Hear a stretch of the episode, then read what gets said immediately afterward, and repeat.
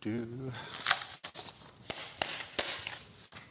Good morning, everybody, and welcome to Coffee with Scott Adams. One of the highlights of your day, and certainly mine. And I don't know if you can feel it yet.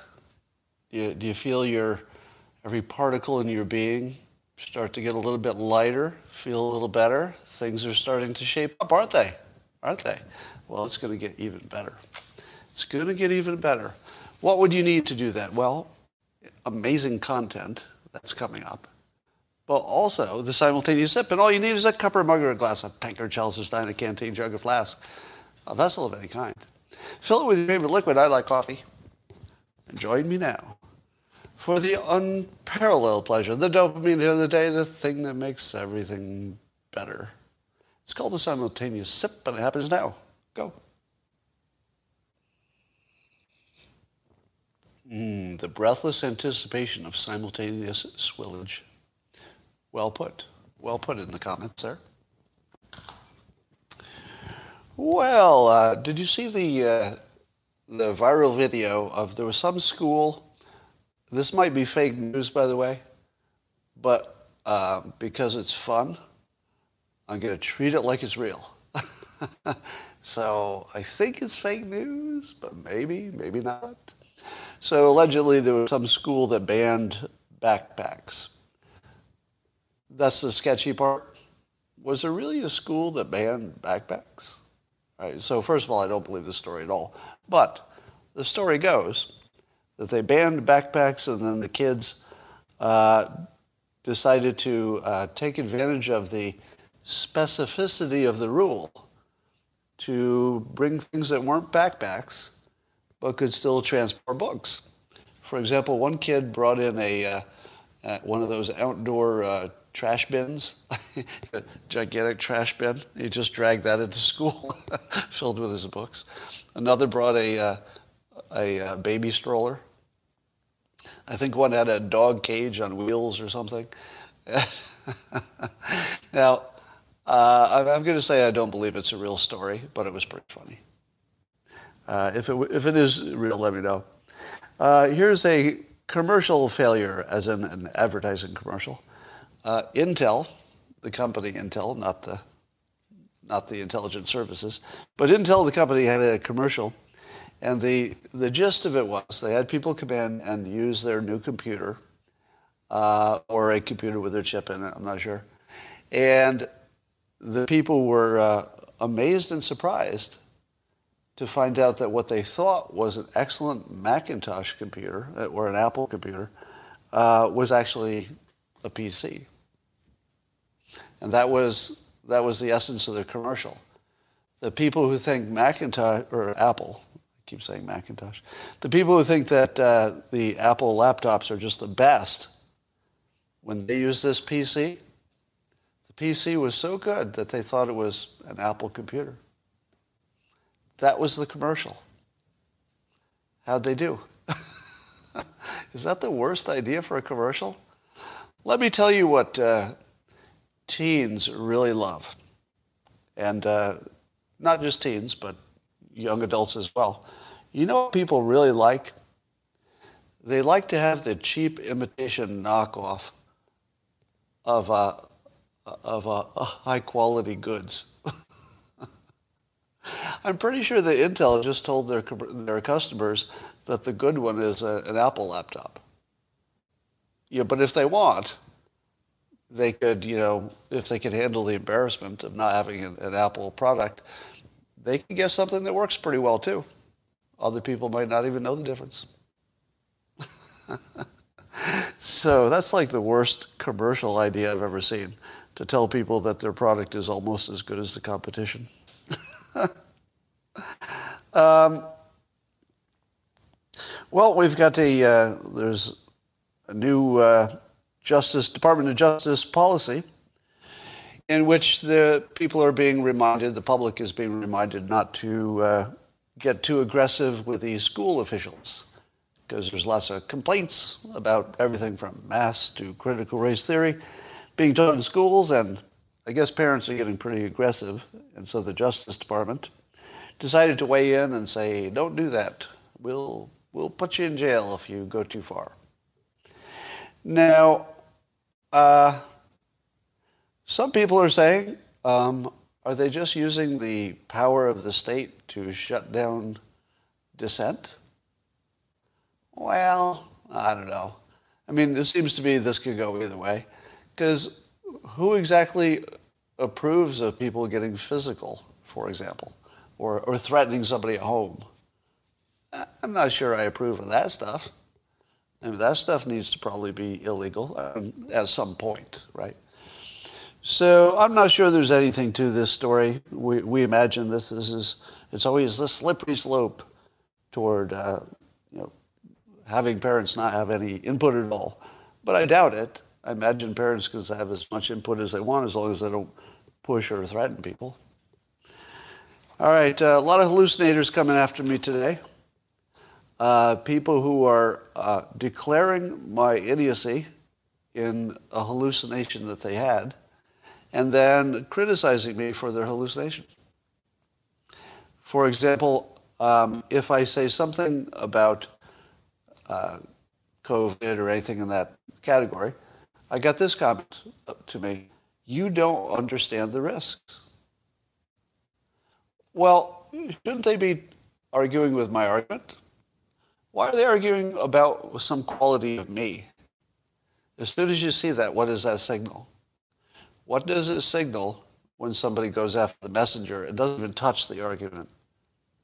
Cognitive dissonance, right? It's cognitive dissonance. Because if the argument was the problem, well, they would just go after the argument. They just publish a link or say, well, that makes no sense because you haven't considered X or Y. But they can't. the problem is that they don't know how to do that. So I mean, anybody who, who has a counter argument that makes sense uses it you'll rarely find an exception. People don't go after like the personality of the person unless, you know, unless they have nothing to say. Um, yeah.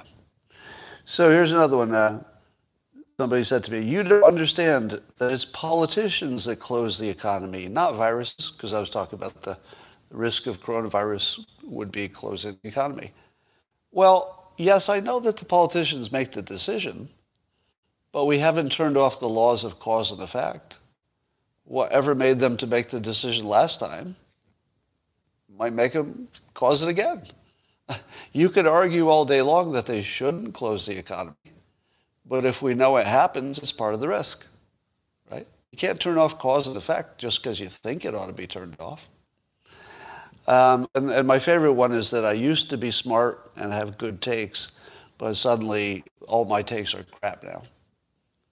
What are the odds that I went from clever for decades to really dumb on just this one topic? Possible. Totally possible, right? Somebody could be smart in general and dumb on one topic. Probably see it a lot. But it shouldn't be your first guess. Play the odds. Play the odds. I probably didn't get suddenly stupid. There's probably just something that we differ in the data, we differ in what is logical. Tell me what that is. We'll see what we can do. Somebody says it's the marijuana, and I got stupider. Well, you have no idea how much marijuana I smoked when I was younger. Um, let's talk about that Facebook whistleblower. So this uh, is Haugen, I guess it is Haugen. Um, so apparently, it's just a fact now that Instagram harms uh, children, especially young girls. Do we accept that as just a fact now? Just a fact? And so I asked this uh, in a poll on Twitter. I said, what do you think will harm the most teens in, say, the next year? Vaccinations, Instagram, or fentanyl? Which one of those things is the most dangerous to kids? I feel like it's Instagram by a lot. And in fact, that was the poll result. You know, this is highly unscientific poll. But Instagram got 39% and the vaccinations got 29 and fentanyl got 31. So according to the unscientific poll, Instagram is more dangerous than fentanyl and vaccinations. Um, Joe Manchin is holding tight with uh, and mostly because of the debt ceiling. So Joe Manchin says that the 3.5 million would just be too much money. Too much money. How does Joe Manchin decide that? What is the what mechanism does Joe Manchin use to know how much debt is the right amount? Did he talk to economists? Because they don't know. the economists don't know how much is the how much is the amount of debt that would crush us and how much is going to pay for itself, for example. You know, Biden says it's going to pay for itself. Now, he might be a businessman. Um, yeah, I'm not saying he's dumb. He seems like a, a high functioning person. But he's holding up the entire country, and frankly, I'm glad he is. You know, so I'm not anti Joe Manchin, right? So understand where I'm coming from. I'm not anti Joe Manchin. And I'm kind of glad he's holding up the, the vote on the infrastructure thing. But uh, you have to ask the question based on what? What is his reasoning? I like it, but what's his reasoning? He's not a he's not an economist, right? And even the economists don't know how much is the right amount of debt. So it's kind of a weird situation that we've got one person in charge of Congress, and he's making decisions based on absolutely no expertise or knowledge. I think he'd probably admit it. If you asked him the direct question, what is the right amount of debt? Because it's not zero, right? If you say to me, Scott, the right amount of debt is zero. No, it's not. no, it's very much not zero. It's some large number. I just don't know at what point is the breaking point. Yeah, I mean, debt is good if you use it right. Debt is not bad universally. Sometimes you need to invest in stuff. Um, Manchin is one of 52 senators, so you can't say he's holding it up. Yeah, your point is taken. He's one of 52 senators. But he's the only one that matters because uh, for all the obvious reasons. So you know what I'm saying. But I get your point. Uh, Paul Rubin writes in the Wall Street Journal that the woke, he calls the woke left's primitive economics. And his point is that um, the, the socialism kind of model works good in a tribal situation where your amount of stuff is limited. If you can only gather a limited amount of stuff or grow a limited amount of stuff or hunt a limited amount of stuff, you kind of have to share it with the tribe. Socialism. But capitalism breaks that model. And capitalism is where you everybody gets more. So instead of dividing what you have, you just make more, and then everybody gets a little, and then the capitalist gets the most. That's the incentive. So do you buy that? Do you buy that the main difference between the, the left and the right's views on economics is that the uh, right actually understands economics? At least they understand supply and demand, and they understand human motivation, right? The right understands human motivation, and they calculate it in all of their systems and policies, and the left doesn't. They act like it's not a variable, which is wrong every time. it's never right.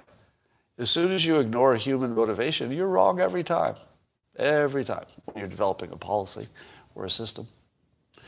Uh, so, do you buy that? I would go so far as to say that uh, both the left and the right get science wrong way too often. It has nothing to do with being on the left or the right. Getting science wrong just means that humans aren't really good at science. you know, we think we are. We can get the basics, but then we're, you know, we're done after that. Um, so I think we're both wrong on the science on different things and different times, but only one side gets the economics wrong. Will you go with me on that? That any human can get science wrong. That's pretty easy because we we just don't quite have the brains that can grasp the higher level stuff.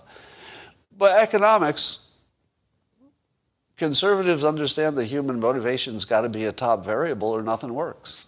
They got that part right, and the left doesn't.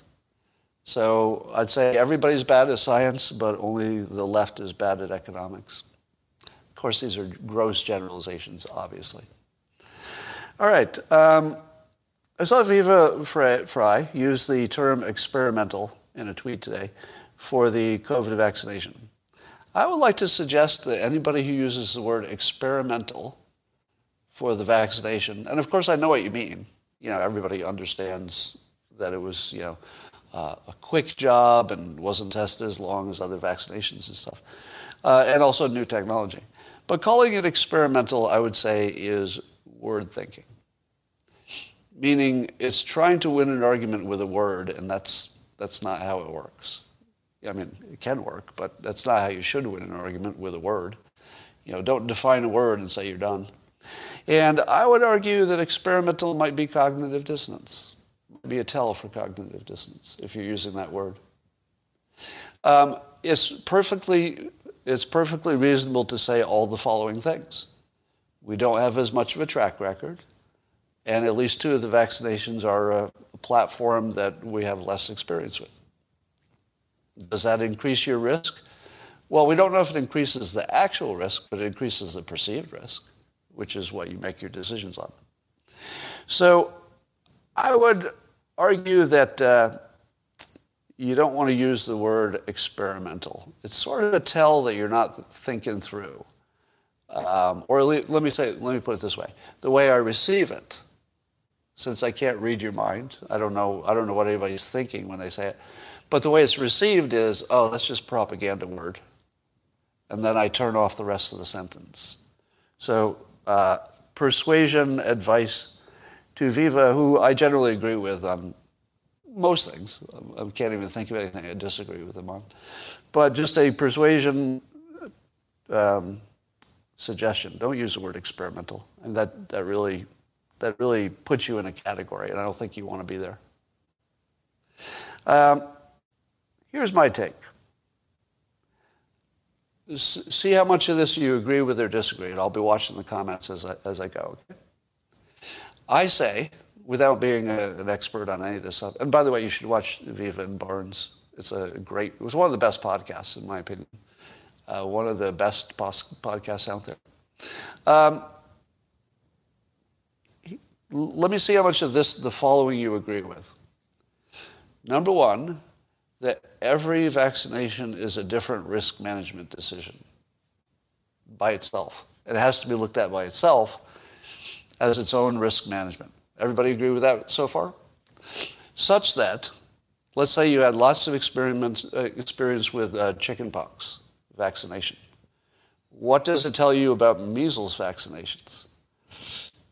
A little bit, maybe, but certainly no certainty because they're different and the risk is different, et cetera. Now, I've said that the risk of COVID is a risk to the economy, whereas those other ones are not. Let, let me, I, I know I'm going to get a pushback on this, so let me put that out there and see your comments. COVID is a risk to the economy, but the others were not. Why? Somebody says, why? Is it because the data suggests that it's a risk to the economy? Doesn't matter. If you're thinking, Scott, Scott, Scott, we shouldn't have closed the economy, that's the wrong answer. What we should or shouldn't do is irrelevant to your risk management decision. What we would do is relevant. What you should do is not part of the conversation. Because we're not doing what we should. we're doing what we're doing. You know, and everybody might have a different opinion of what we should do. So should is a word that shouldn't be part of your calculation. Just look at the cause and effect. Given the government we have, and we can't change it, right? The government we have, the public we have, the risks that we have.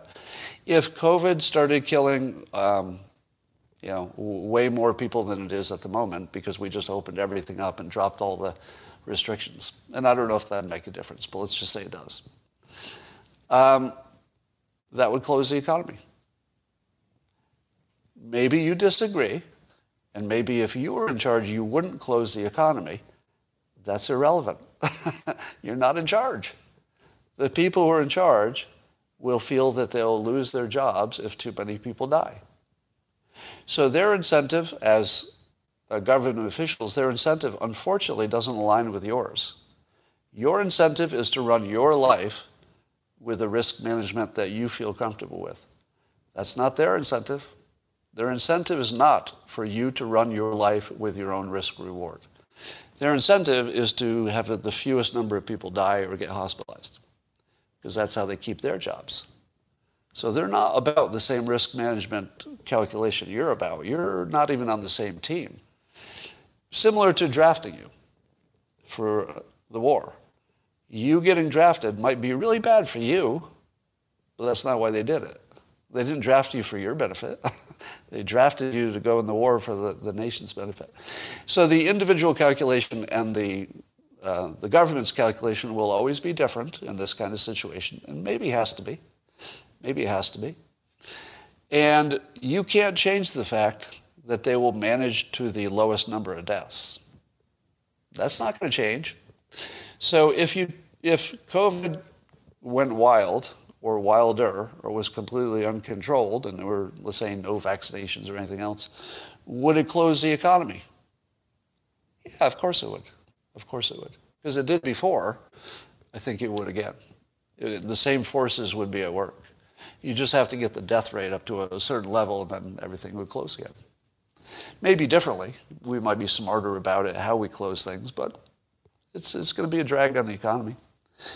So here's my take. The COVID vaccination did not have the same risk profile as either as any of the prior vaccinations. If we had the luxury of waiting 5 to 15 years of watching uh, the COVID vaccination before making it, you know, more mandatory, or at least requiring it for certain things, I suppose. Um, we'd, we'd love to do that. We all agree on that, right? If we had the luxury to wait five or 15 years to just watch this COVID vaccination to feel really safe about it, we'd all love that. But we don't. That's not one of the choices. One of the choices is you better do something pretty quick or you're in trouble. So that risk profile is not like measles, it's not like chickenpox. So the moment you say, well, let's treat them, you know, like like they're somehow this similar class of risk. Completely wrong. There, they might be a similar uh, risk, but remember, your individual risk has nothing to do with what the government does, because they don't care about your individual risk. They care about the group risk.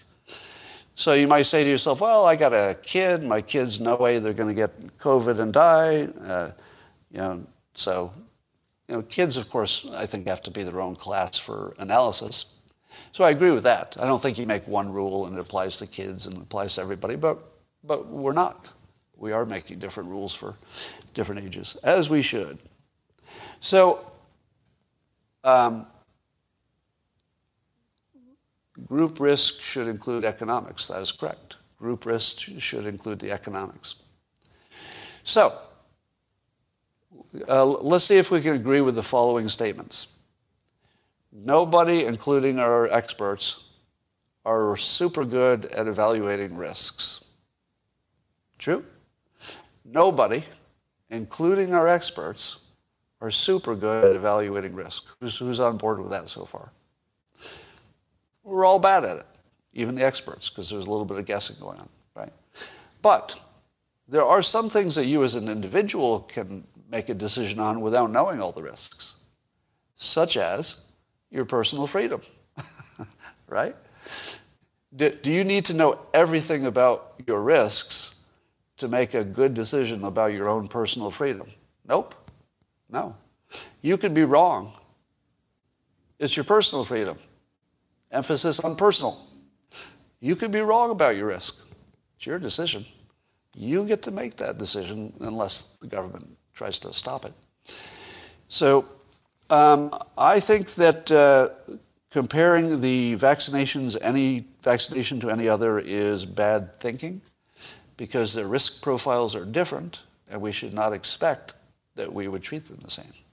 If the risk of COVID is more immediate and affects the economy, and maybe it's a bigger population of people who die, I don't know if that's true, but if you believe it is true, you would treat them differently.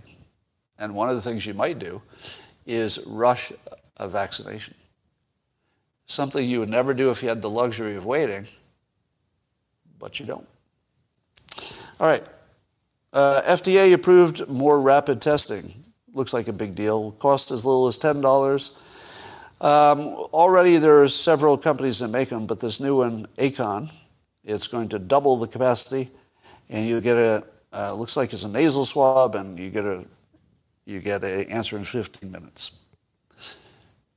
Somebody's going to win a Pulitzer Prize for figuring out why this hasn't already been done. Because here are the problems we didn't have. We didn't have a problem with money, capacity, science, um, know-how, anything. We didn't have any. We didn't have any obstacles. I mean, not we didn't have any obstacles that would have stopped us from having the same availability as some European countries already have. Right? We had no more obstacles than they did, and probably more resources. So why did it take us so long? It has to be corruption. Now I understand that uh, Scott Gottlieb's book may attribute it to uh, bureaucracy. Not buying that for a second. And I'm not sure he's talking about the same thing. I, I didn't read it, I just heard about it. So I may be conflating two different stories, and I think I might be actually. But the point is, we don't know. Does that bother you? We don't know why this took so long. And I don't buy the bureaucracy. Because you know what also stopped, would have stopped uh, vaccinations? The bureaucracy.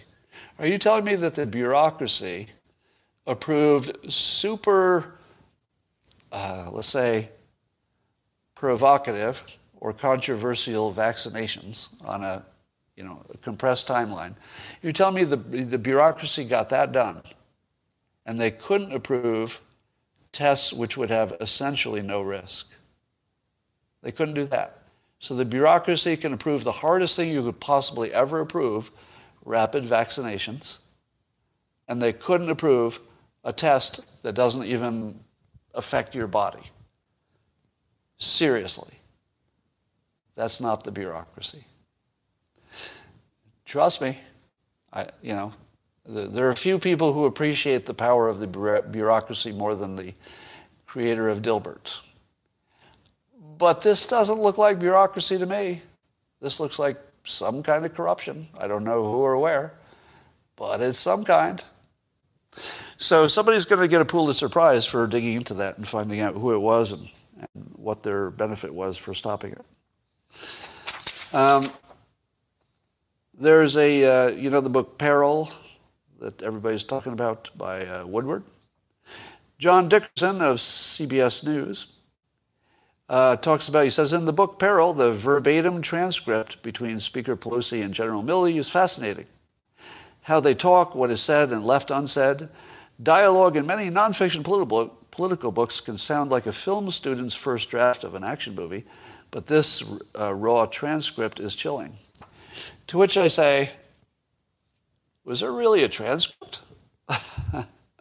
is there a, an actual written transcript? of an actual private conversation between Pelosi and Milley, and uh, a author of a book had access to it? What? Can somebody give me a fact check on that? Is there an actual transcript? Like it was recorded and then released? That's not true, is it? Oh, somebody says a FOIA. Maybe. Yeah, I doubt it. But so we don't know the, the details of this story, but let me add a generic, which is this. Are you aware that when people are quoted in books, it's rarely what the person actually said? How many of you know that? How many of you know that when you see somebody's exact words in quotes in an article or a book, chances are very high, like maybe 85%, that they didn't say that? Did you know it was high as, you know, that's just my experience. 85% of the time it's a, it's a manufactured quote. They're manufactured. In other words, the, the journalist or writer talks to the subject for a long period of time and then says to themselves, well, he said three or four things about this topic, but they were kind of long and they don't fit into a quote. So I'm gonna I'm gonna bake them into a little quote. I'm gonna put quotes around it because I, I feel like I've captured the essence of what he was trying to say, and I'll just put a quote around it so it doesn't look like I'm saying it. Super common. Do you know how many times I've seen my own words uh, with quotation marks around them in articles? A lot. Hundreds. Hundreds and hundreds, many hundreds of times. I've seen myself quoted in the news. How, how many of those times did I actually say the actual sentence that's in the quote? 10, 20%? That's it. The rest are literally made up. and as a consumer, if you don't know that, you're really going to be confused about what's really happening. All right. Let's talk about the good news for the golden age. You know the Adams law of slow moving disasters? It says that if society can see a big problem coming for long enough, we've got lots of warning, we always fix it. We always do. We didn't run out of food, we didn't run out of oil, you know, and we closed the ozone hole we'll fix climate change. Like that's that's my personal optimistic view. Yeah, because we had enough time, even though it looks like we don't have enough time and we're we're rushing against you know the rising temperatures. Mm, I think we have enough time. But here are a few things that are happening. Number one, a company called Dimensional Energy. They're making jet fuel, which is the hardest thing to replace if you're trying to you know, get to a low carbon situation, it's hard to replace jet fuel because you can't do it with a battery, except for small planes. But for a big jet, we don't yet have a battery capacity for that. Um, but this company, Dimensional Energy, sucks the CO2 out of the air, puts it through a chemical process, and creates jet fuel out of the air. they suck jet fuel out of the air. Now, it's not jet fuel when they suck it out, it's just CO2. But they chemically translate it into jet fuel. And apparently, they are going to power this whole thing with uh, the sun. So they'll have a big sun factory out in the desert somewhere or someplace remote. And uh, the sun will burn down and create enough energy to translate this CO2 that they sucked out of the air into jet fuel. now, jet fuel uh, is one of the bigger contributors to climate change. So it's a big deal.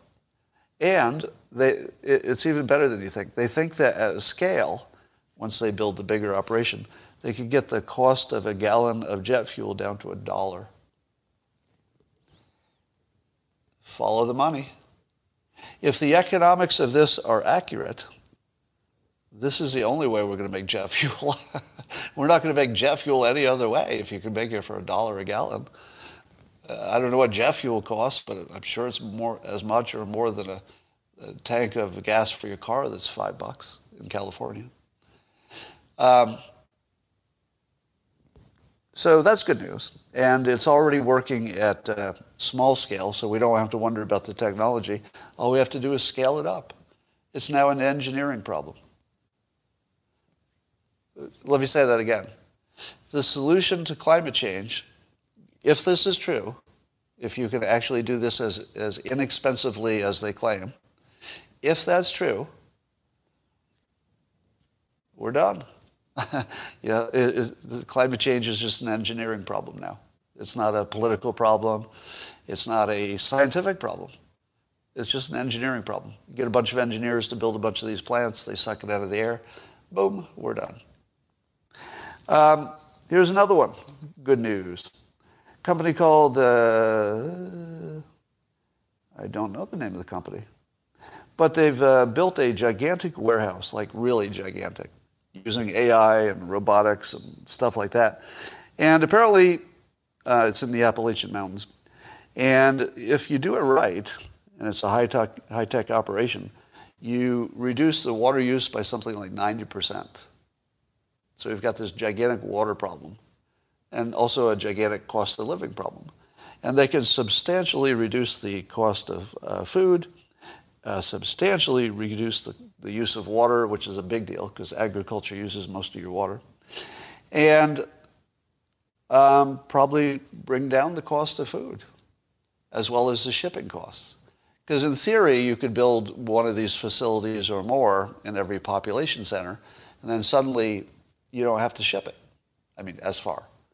So this is gigantic. Are you worried about climate change making it too hard to grow food? Problem solved. And again, all this has to do is be economical. And you're done. We'll just build more of them. just keep building them. And I think this is part of the answer to uh, housing and just a, uh, an inexpensive life that uh, doesn't break the bank. This might be part of it. Um, well, there's news that uh, Dan Scavino um, is missing in action, and they can't serve him the subpoenas they want to to have him testify about January 6th. Um, there's a rumor that Dan Scavino went hiking in the Carlton Preserve. Anybody? Anybody? There's a rumor that he went hiking in the Carlton Preserve. Yeah, some of you got that joke. Some of you got that joke. It's not true. But uh, I'm not even going to explain it. Ask a friend if you didn't get that joke. All right, let's talk about Taiwan, Taiwan and China. So as you know, China is sending a bunch of warships flying over Taiwan. And um, Jack Posobiec tweeted that about the Taiwan stuff. He says it's uh, heating up more than people realize. He says this isn't just posturing. There are top Chinese generals telling Xi that they want the green light to attack Taiwan. What's your interpretation of this story? Uh, let's, let's take as a given that uh, Jack Posobiec has good sources. That's been my experience. He has good sources. So I'm going to take as true that, that we have some intel on this. And he's heard it. How do you interpret that? Do you interpret it as, oh my God, war is going to break out any moment because the generals are itching to do it? I don't. Here's my interpretation uh, if you're a general, you need to tell Xi you're ready to go. Give me the green light. Isn't that just good generaling? Generals being generals. Don't we have an attack plan for basically everything? Don't our generals have a plan for attacking just about anything, including China? Of course they do. And don't those generals probably tell their uh, commander in chief in the United States, not on this topic, but on other topics, know, let us do it. They said that in Afghanistan, right? Yeah, let, let us stay. Let's keep some people there forever.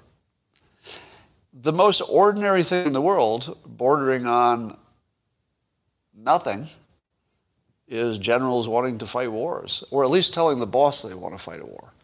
Telling the boss, you know, put us in the game is just seems good politics.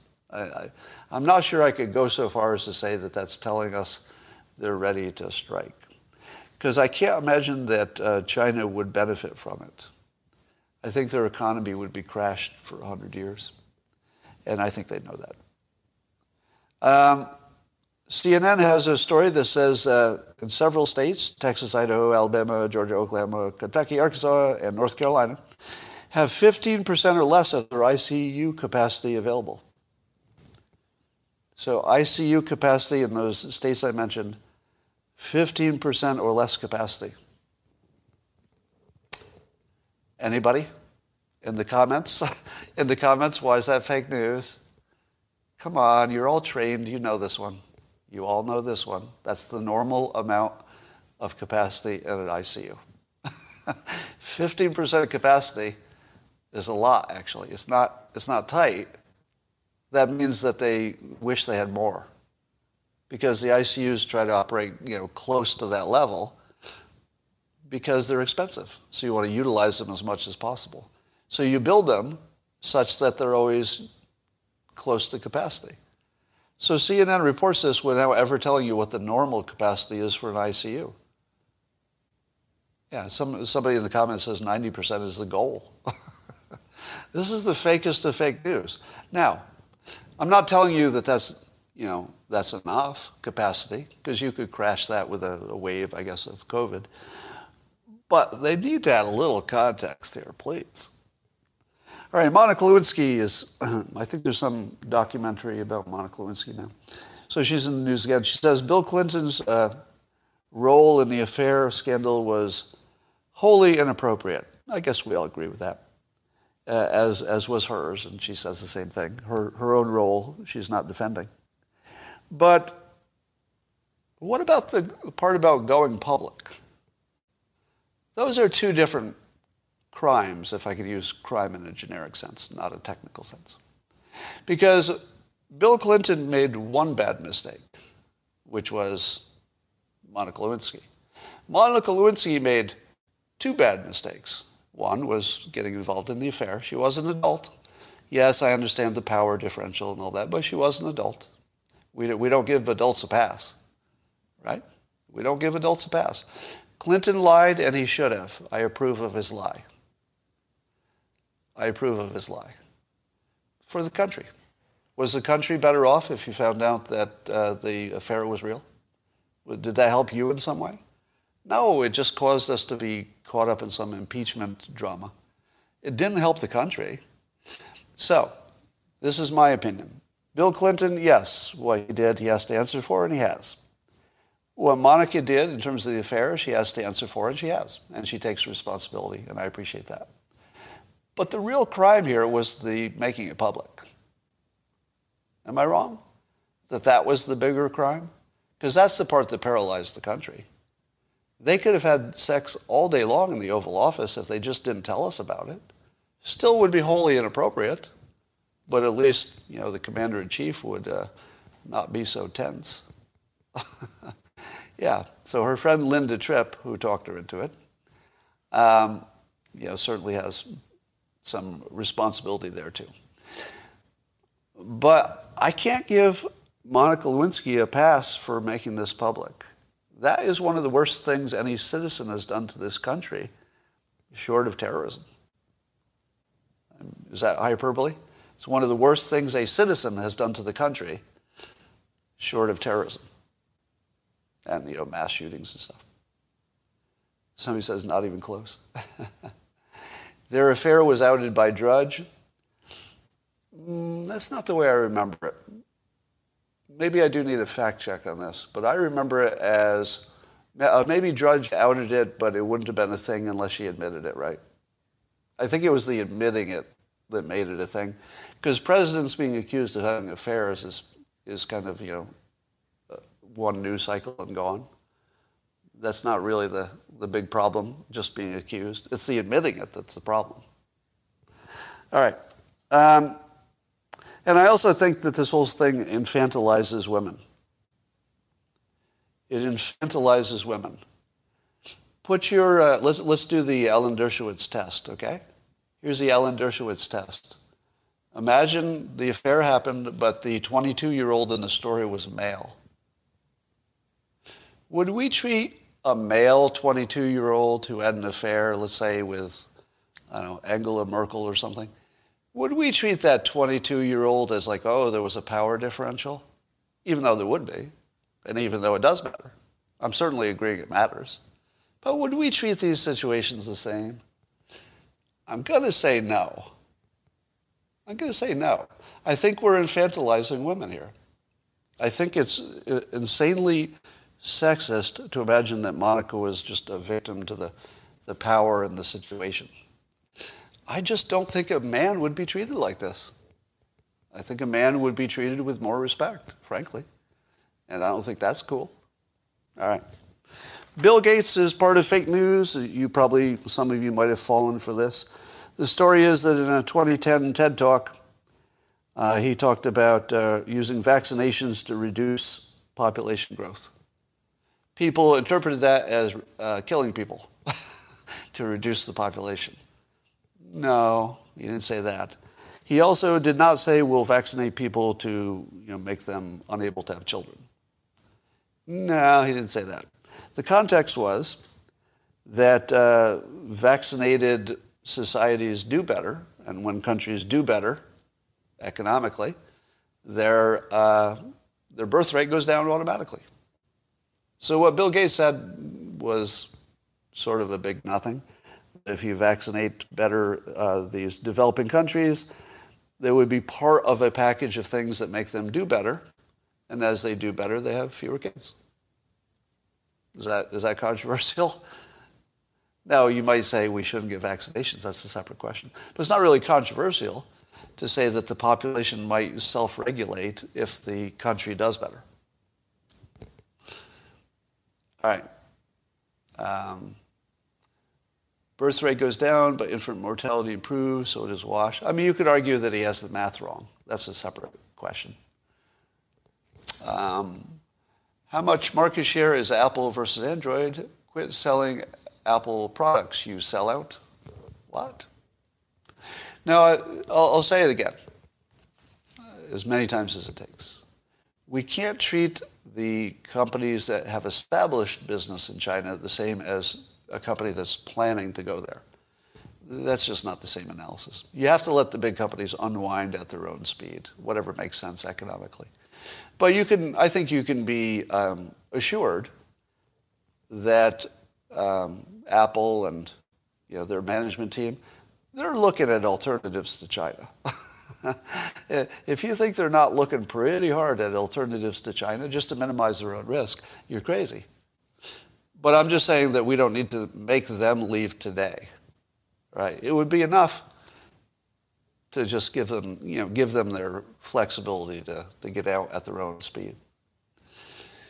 Uh, is a uh, question about Boo, my cat. I have only bad news about Boo, unfortunately. She's not eating on her own. I thought she did for like a day. She was licking some food, but she stopped. Um, she, it's not looking good for Boo the cat. But that's another story. All right, so um, let's see. Um, I got some pushback on uh, Twitter for mentioning that uh, vaccine mandates would not be unique.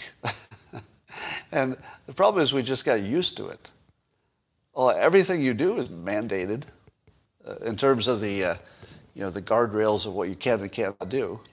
And I use seatbelts as my example, and everybody did the, the analogy thing. Where if you say, oh, Scott, that's a bad analogy, because here are the differences between a seatbelt and a vaccination. Now, did anybody think I didn't know that seatbelts and vaccinations were actually different things?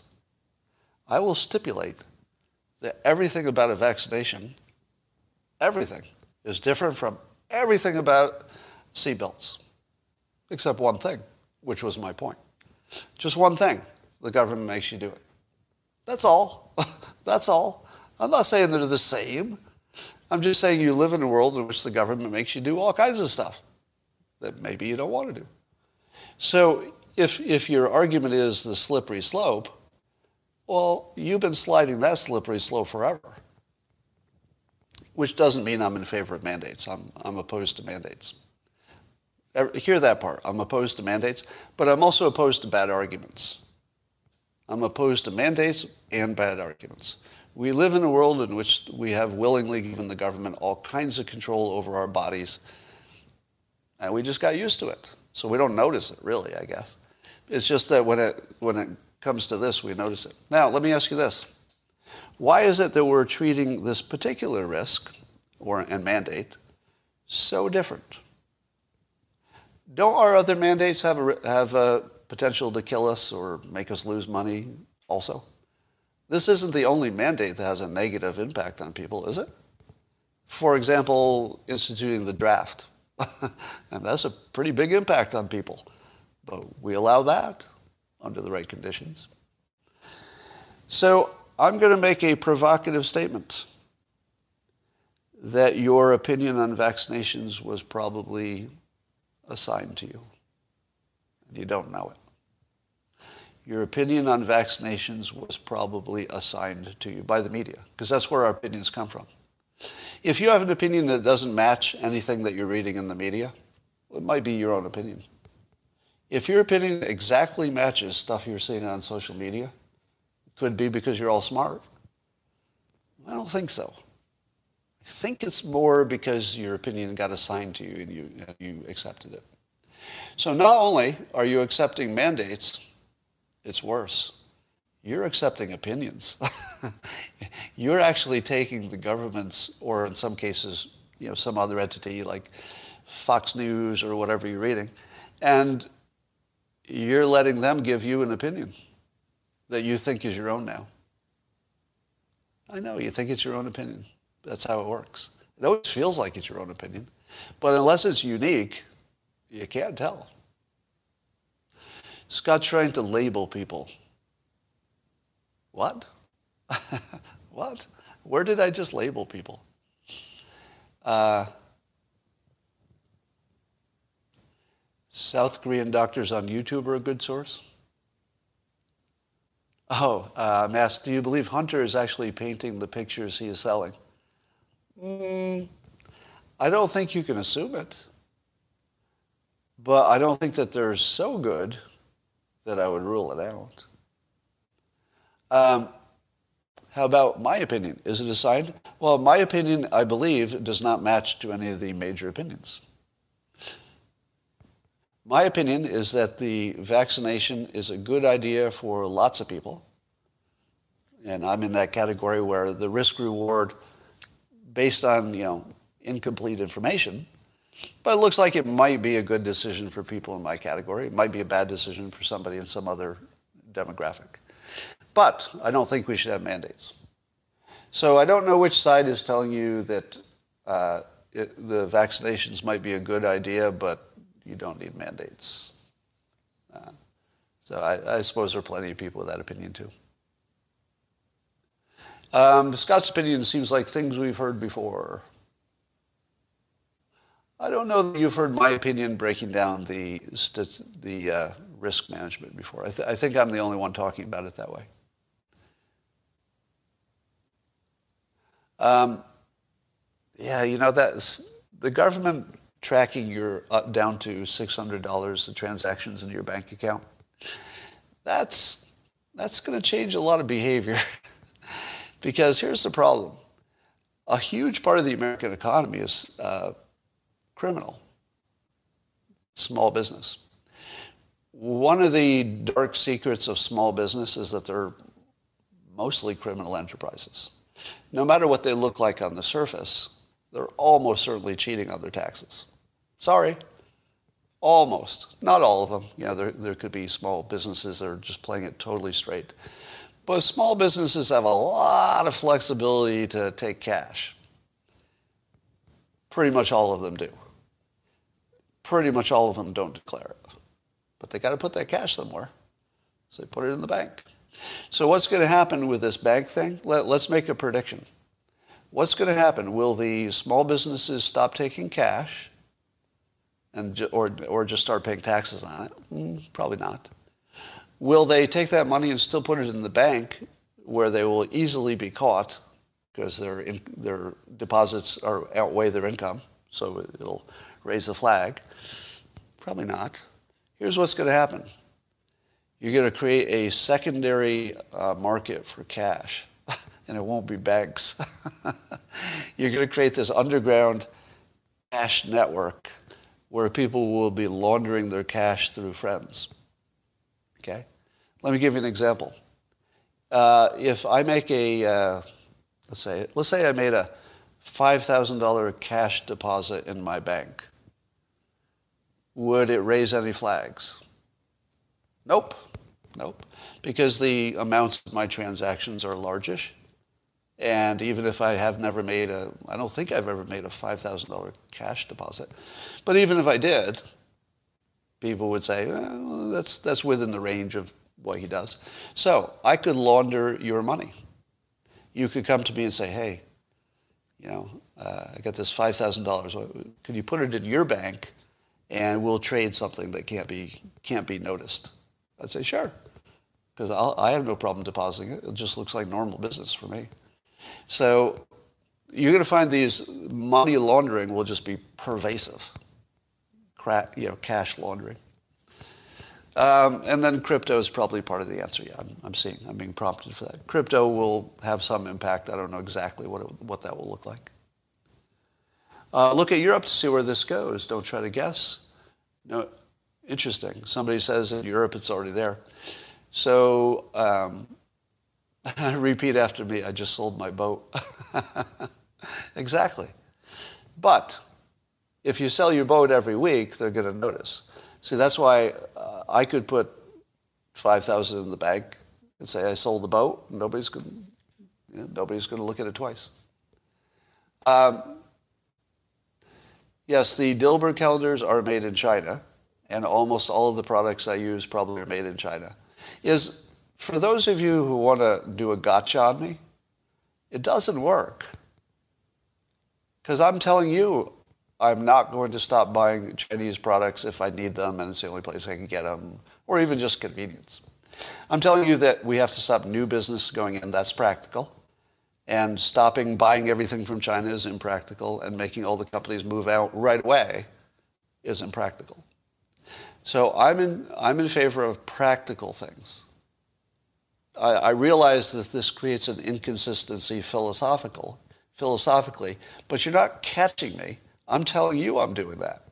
There's no gotcha here. right? Yes, Dilbert products are printed in China. I hate it. It's not going to change overnight. Uh, will I talk to my publisher about it? Of course. Do they have options? Probably not. All right. Um, yeah, I mean, we can we can be practical. We don't have to be absolutists. All right, that is all I needed to say today. I'm pretty sure. Yes, it is, and that means I've got to go do something else. It's time. Somebody says that's a lame excuse. Is it? Is it? Is being practical a lame excuse? no, it isn't. Being practical is always practical. So anyway, I'll talk to you later.